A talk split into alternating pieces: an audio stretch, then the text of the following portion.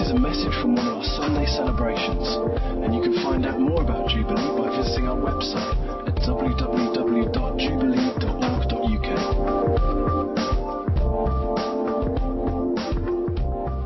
Well, we're back this morning in our series working our way through the Gospel of Luke. So if you've got a Bible with you, if you'd like to turn please to Luke chapter 6, that's where we've got to. And my message this morning is entitled Life in the Kingdom. So if you're making notes, that's what you can call it, Life in the Kingdom. This is Luke chapter 6, and we're going to read some verses together, starting at verse 17. So this is Luke chapter 6, reading from verse 17. I'm reading from the New International Version. He went down with them, this is Jesus, and stood on a level place. A large crowd of his disciples was there, and a great number of people from all over Judea, from Jerusalem, and from the coast of Tyre and Sidon, who had come to hear him and to be healed of their diseases. Those troubled by evil spirits were cured, and the people all tried to touch him, because power was coming from him and healing them all. Looking at his disciples, he said, "Blessed are you who are poor, for yours is the kingdom of God. Blessed are you who hunger now, for you will be satisfied. Blessed are you who weep now, for you will laugh.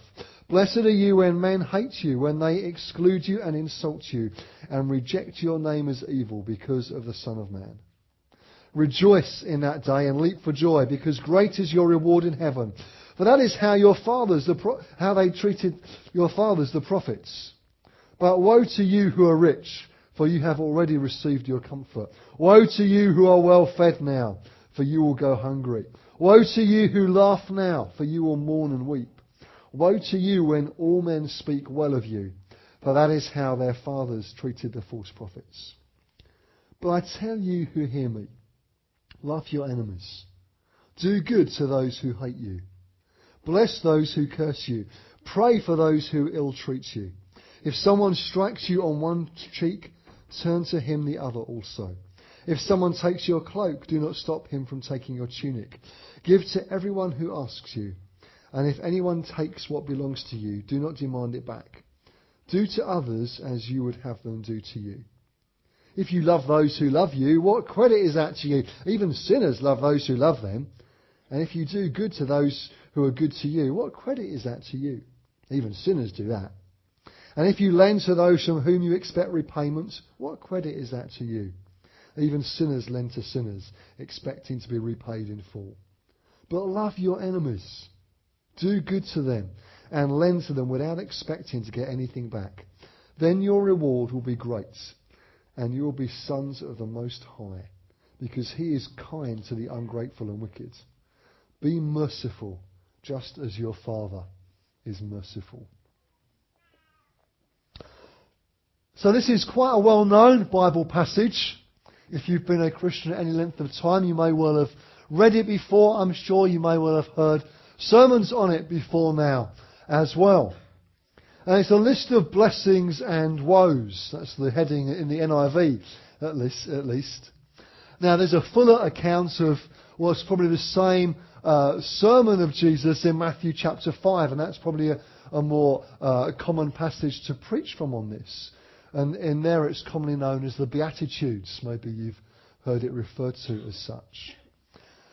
But whole books and sermon series are written and preached on this passage. I've got some of them. I've heard and listened to some of them. This morning we need to try and condense all this into around about 35 minutes. So clearly we're not going to go into as much detail as we may do if we were doing a whole series on the Beatitudes. And that would be a good series to do. But that's not what we're doing this morning. So what I want to look at this morning is, what are the key points for us? This recollection of Luke, of Jesus' teaching. Luke's written it down. What have we got to learn from this? What are the key points for us? What is life like in the kingdom? That's my title this morning, Life in the Kingdom. So what is life like in the kingdom? Do you notice that Jesus was looking at his disciples at this point. Verse 20, looking at his disciples, he said these things. So there was a crowd there, and there were his disciples. And it's clear that this part, at least, is directed to those who are following Jesus. So that will be true of many of us this morning, those who are following Jesus. So what does he have for us as we look at this passage together? Let's pray, shall we? And then we'll see what God has for us as we get into it. Lord Jesus, we thank you for your word to us. And we pray now as we spend these moments together in it that you would be our teacher, please. Holy Spirit, we pray that we'd have open hearts to hear from heaven this morning. Help us to understand what we read. Help me to communicate well. And Lord, I pray that our lives would be changed because of these moments together. Father, we pray for life change. God, I ask you for that this morning. I ask you for life change in me and in my friends here, Lord. As we spend time in your word, Holy Spirit, would you come and apply it to our lives, please?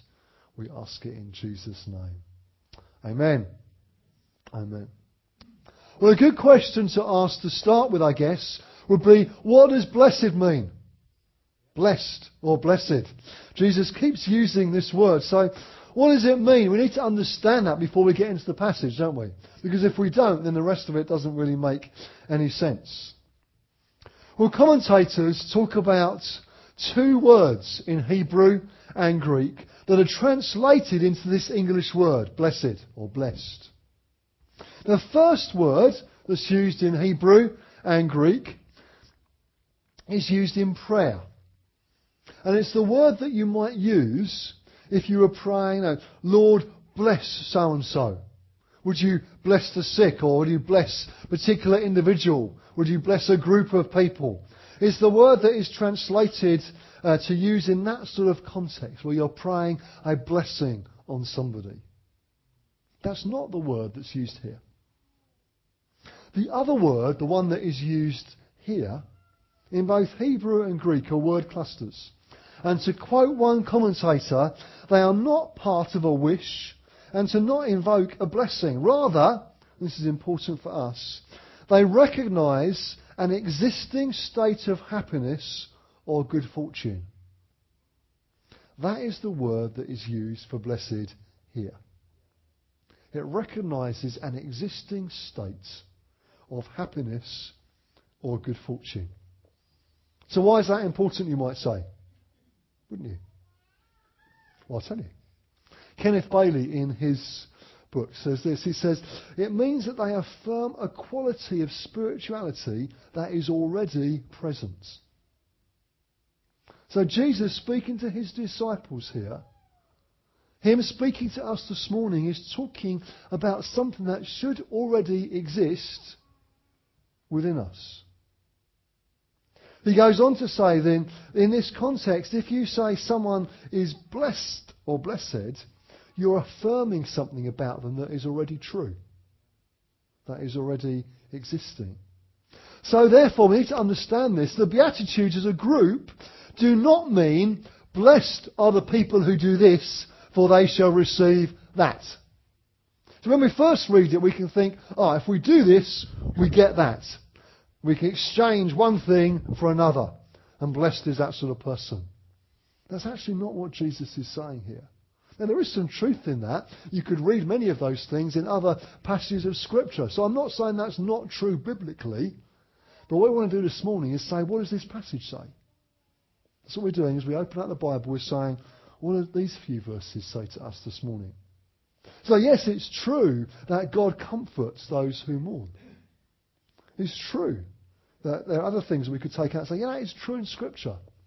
Well, what I want us to do this morning is look at what this passage says and what is God saying to us from here. Just to stay with a couple more commentators for a moment so we really understand this. The Theological Dictionary of the New Testament says this: the special feature of this word that we get translated blessed or blessed in the New Testament is that it refers overwhelmingly to the distinctive religious joy which accrues to man from his share in the salvation of the kingdom of God. So what that means, let me try and put it in a slightly easier to understand way, is that because of your relationship with Jesus, because of your salvation, because you are already following him and have life in him, then because of those things, you should also be experiencing and exhibiting these qualities and indeed growing in them.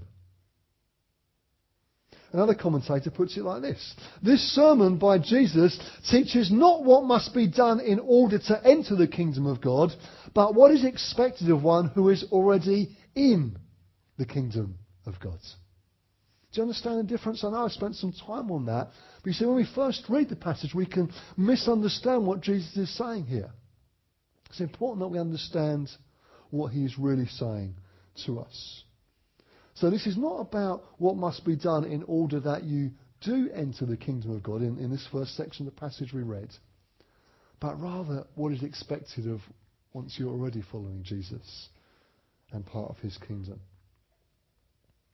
So we don't have time to unpack every single one of these statements, but we'll just look at some headlines together. So Luke has this, isn't he, in his book. He says, "Blessed are you who are poor, for yours is the kingdom of God." This is verse 20, if you're still following it in your Bibles.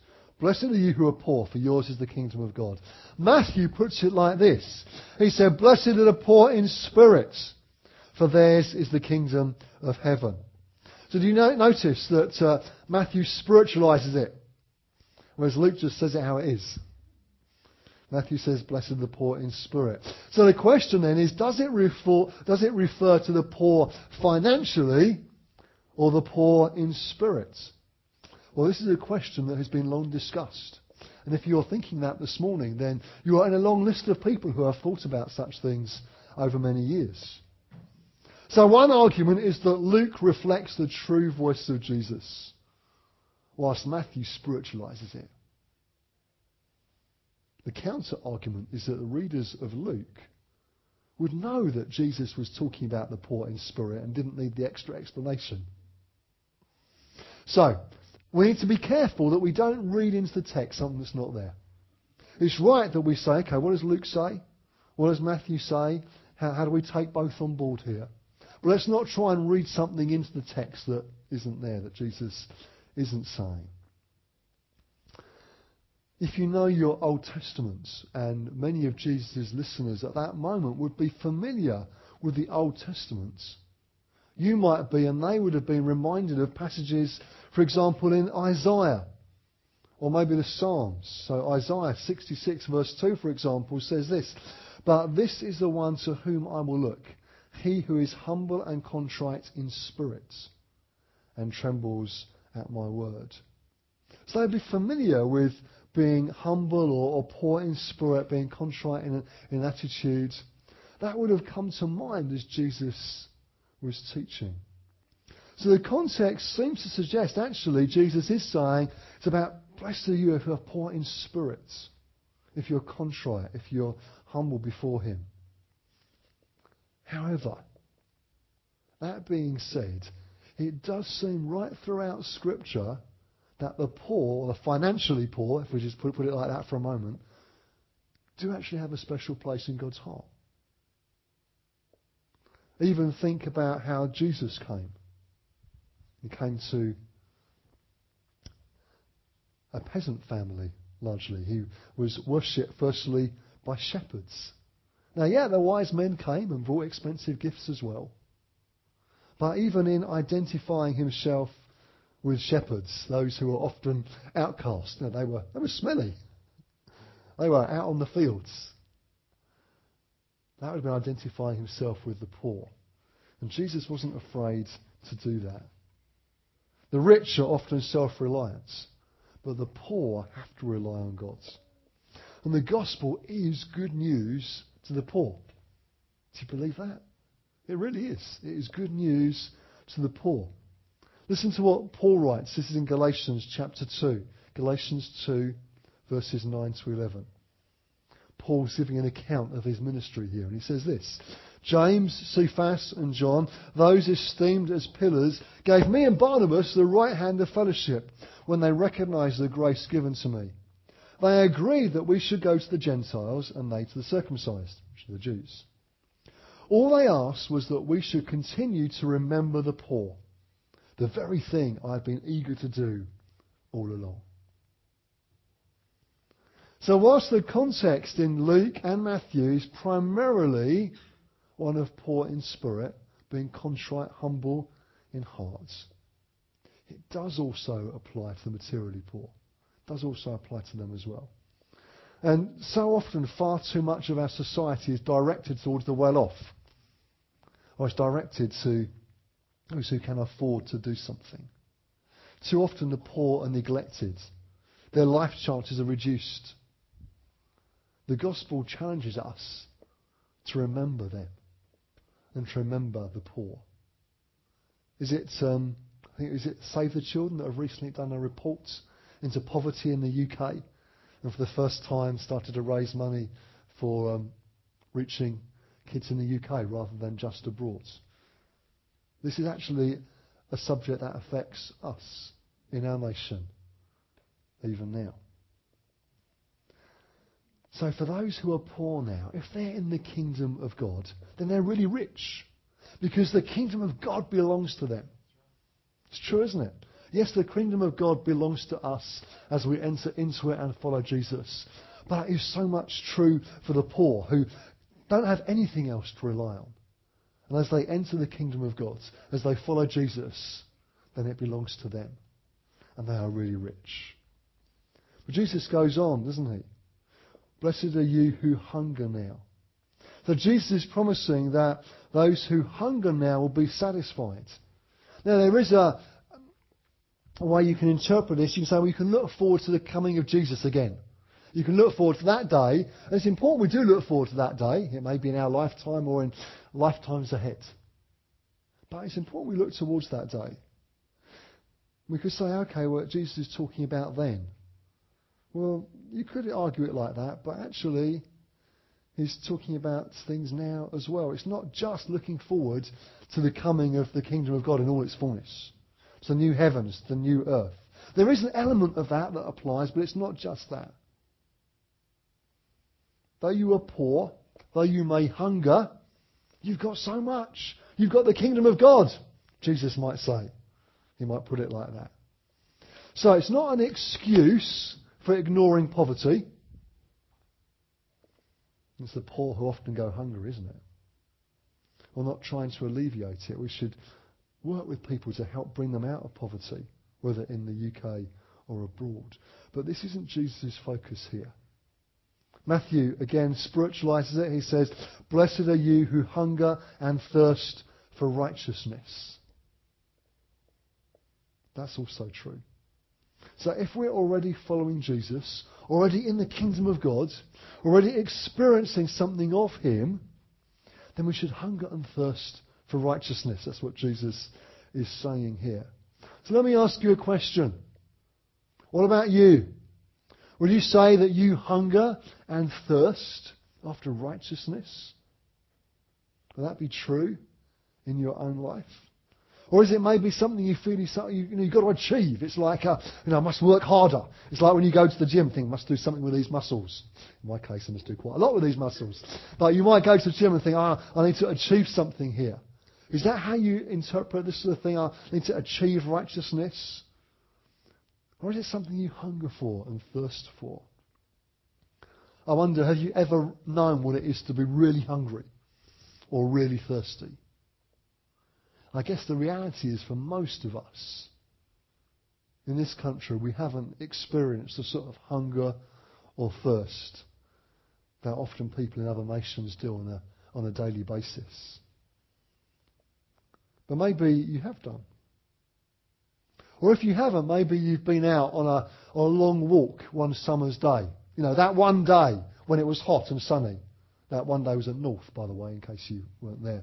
But that one day in the summer where it was hot and sunny and the sun was overhead and there were no clouds and you decided to do a 10-mile hike, but you forgot the water. And, 6 or 7 miles in, under the midday sun, you're parched. Your tongue is dry. You're starting to, see visions of pools of water, thinking this is not looking good. Desperate for a drink. you are thirsty, really thirsty. Well, even that doesn't really come close to being really hungry and really thirsty. But I wonder, is that how you feel about righteousness in your life? About living a holy life before Jesus? You see, if you just work at being more righteous, if you think, okay, must be more righteous, must try harder, must be better at this, then, friends, that's not how it works. I guess most of us, if we're honest, have probably tried it like that, either once or more than once. That'll be true for me. I've tried it. I suspect many of you have done, if you're honest, as well. And thought, oh yeah, I must try harder, must be more righteous, must try and get this one sorted. See, you won't do it in your own strength. Actually, the truth of Scripture is that you are declared righteous in God's sight. When you put your trust in Jesus, when you decide to follow Him, when you accept Him as your Saviour, when you allow Him to forgive you and come to you, actually, you are declared righteous in that moment before the Lord. As you put your trust in Him, God sees you as righteous. Doesn't just not see all the bad things you've done, but sees all the good things Jesus has done. And that's a pretty good exchange, isn't it, really? All the bad things we've done for all the good things Jesus has done. That's how God sees you in that moment. You're declared righteous before Him. But it's true as well that as we move forward in the Christian life, we become progressively righteous, isn't it? We're declared righteous before Jesus, before God. He sees us as righteous before Him. But we know as we continue to follow Jesus, He points things out in our lives, says, how about this now? Let's look at this area. Or let's do some change there. Actually, it's as you spend more time with Him, as you look to Him, that other things start to fall away. And you find that, actually, yeah, I know I'm declared righteous, but those things I used to struggle with or that were a problem for me, actually, they're not anymore. Because I'm looking to Jesus now, and He's more of my focus. J.C. Ryle puts it like this. He says, are you tempted? Look unto Jesus. Are you afflicted? Look unto Jesus. Do all speak evil of you? Look unto Jesus. Do you feel cold, dull, backsliding? Look unto Jesus. Whether you are weak or strong, in the valley or on the mountain, in sickness or in health, in sorrow or in joy, in going out or coming in youth or in age, in richness or in poverty, in life and in death, let this be your motto and your guide. Looking unto Jesus. Amen. You look to Him that you begin to hunger and thirst for righteousness. You look to Him, you think, yeah, Lord, I want to be more like You. I want to be more holy. I want to be more righteous. I want to be more like You. Because if you look to Him, your gaze is taken up with Him rather than you. The great 19th century preacher, Charles Spurgeon, tells the story of how he became a Christian. Maybe you've heard it. And he goes to a chapel one morning. The regular preacher isn't there. And after a while, some guy gets up to preach. Doesn't do a very good job, actually. Hasn't got a great sermon. Probably isn't very well prepared for this rather short notice occasion. But all he speaks about is looking to Jesus. Pretty much all he said of any use was, look to Jesus. And kept saying it. And the young Spurgeon tells a story how in that moment he realised he could look to Jesus and be saved. Friends, maybe that's true for some of you this morning. Maybe you don't yet know what it is to have a relationship with the Lord. Maybe you've come with a friend. Maybe you've just come to see what all this is about. Let me tell you this morning, as you look to Jesus, as you put your trust in Him, you can know what it is to have new life.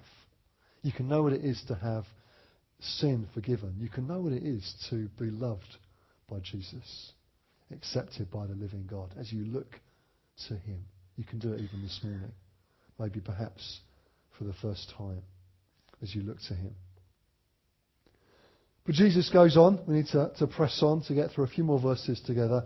He said, blessed are you who are weep. He says, blessed when men hate you. You think, is that true? How can that be? Well, just as we've looked at the other statements, we need to look at these as well.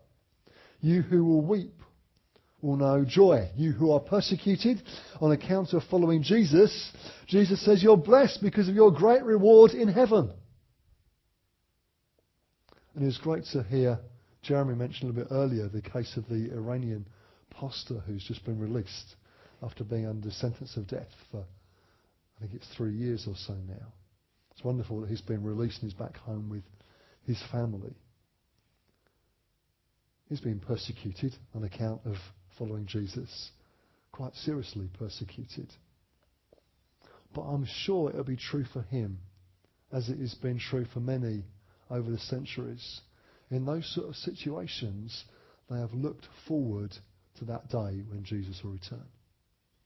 They've looked forward to knowing, actually, their great reward is in heaven. Yes, they may have prayed about their current situation, and certainly for this particular individual, it's true that many of us around the world were praying for him and asking God for his release. But in that situation, you look towards your great reward in heaven. That would have been true, I'm sure, for him and for many others throughout the years as well. Rejoicing and leaping for joy are perhaps not the most expected actions of someone who is suffering persecution. It wouldn't be what you'd naturally expect, would it? You think, oh, persecution, hooray! Leap for joy and rejoice. But actually, what does Jesus say here? Rejoice in that day and leap for joy, because great is your reward in heaven. Jesus encourages us to look forward to that day. Luke also lists here some woes. And these parallel the blessings that we've just looked at. Do you notice this? So we've got them here, verses 24 and following. So the world might think that those who are rich, who are well fed, who laugh and have men speak well of them, are doing well. They'll be the sort of people that you would see on the magazine cover of your favourite celebrity magazine, wouldn't it? The people who are doing well, who are rich, who are well fed, who have people speaking well of them, they are the people that will be profiled in the glossy celebrity magazine. They appear to have it all. At first glance, it appears that they have everything. But Jesus says, not all is well. Not all is well with them. If that's all they have, then woe to them. They've received their reward now, and their future looks far more uncertain. Because unless they repent and follow Jesus, they'll not experience the coming kingdom of God and the blessing associated with it. I wonder, what would Jesus say to you this morning? If he was sitting next to you in the comfy seat, either side of you, one side of you, what would Jesus say to you? Would he say blessing, or would he say woe to you? The good news of the gospel is this. Even if Jesus at the first moment might say woe to you because you haven't received him yet, you haven't responded to his love and grace yet, you haven't entered into his kingdom yet, the invitation is still there for you this morning. And even if the first part of the conversation with Jesus might be woe to you because you haven't seen it yet, even this morning the second part of the same conversation could be blessing to you because you've responded to Jesus. Before we wrap up, and we'll do so soon, I just want to spend a few moments looking at the last few verses that we looked at, verses 27 and onwards through to the end of the passage we read there in verse 36. Jesus talks about loving your enemies. And having challenged people's expectations of what's blessed or not, Jesus goes on to talk about how to treat your enemies. Now, I'm sure you'll recognise some phrases here because Jesus' teaching here is seeped into popular culture. Lots of people talk about the golden rule of doing to others as you would have them do to you. Now, lots of people talk like that, whether they follow Jesus or not. That would be quite a common phrase that people might use. This is where it comes from. It's in verse 31. Do to others as you would have them do to you. It's a biblical phrase. It's a teaching of Jesus. But there's more here. And by any normal standards, it's pretty unachievable. We can read this and think, oh boy, is that really what Jesus expects? Because let's face it, loving people who love you is quite easy. Doing good to people who have done good to you, that's not hard. Responding well to somebody when they say, look, can you help us with this situation? Will you lend us some money for this? I mean, if they've done that before and they've paid you back, you think, well, yeah, it's not a great risk, really. But that's not what Jesus is saying here. He's talking about loving your enemies, blessing those who curse you, praying for those who ill-treat you. Anyone find that easy? Without God's help, without the Holy Spirit at work in our lives, it's not just difficult, it's impossible. Is Jesus really setting us up to fail here? No, he's not. He's saying this is what we should be living like, with his help, with the Spirit in our lives. Jesus expects a standard from his disciples, both then and now, that is different to the world. Anyone can do good to those who do good to them. That's not difficult, and it's not different. Jesus is saying we should be different. We should do more. So let me ask you, are you different? Are you doing more? How are you doing about loving your enemies and blessing those who curse you? Make it practical for a moment. Maybe it's somebody at work who gives you a hard time. Maybe it's your boss sends you endless emails demanding all sorts of reports by yesterday on his desk. Maybe it's a colleague you just find hard to get on with.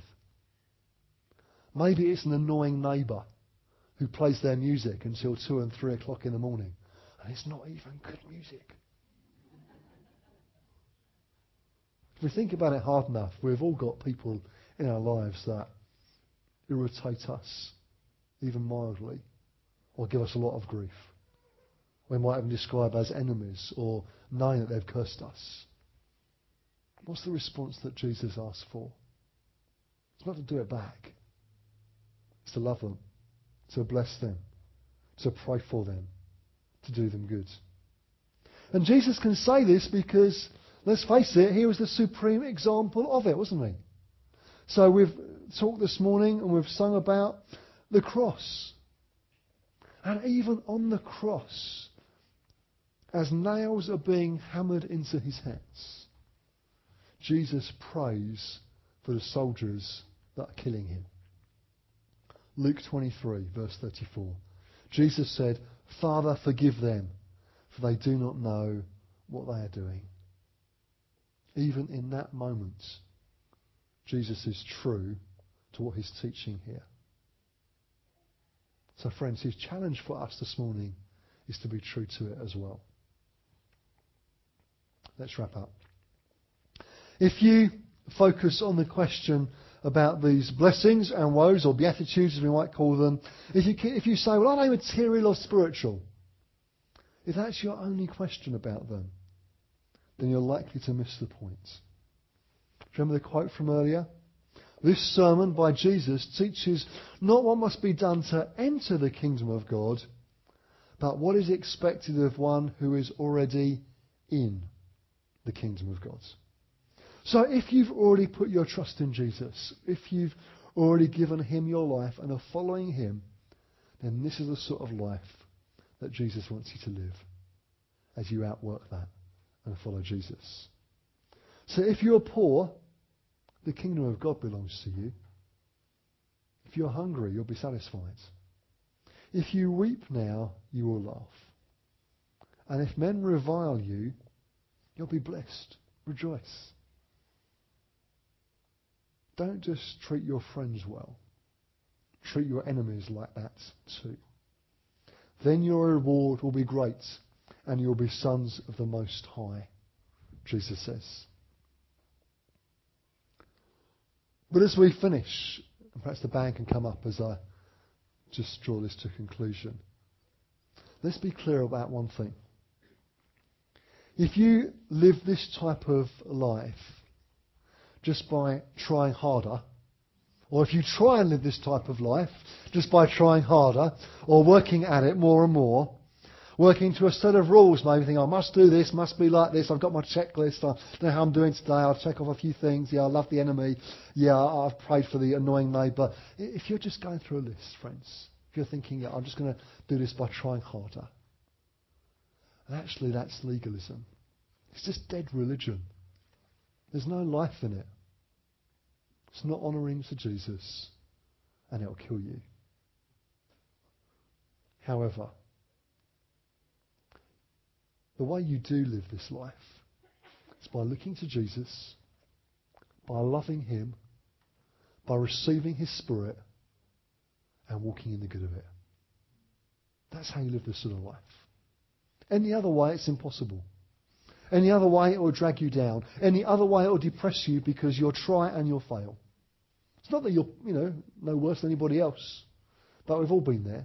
We've all tried and failed. We cannot do it on our own. But as we look to Jesus, receive his Spirit, and walk in his power, then that's how we live this sort of life that Jesus is talking about here. Let's stand together. We're going to pray and worship the Lord together as we close.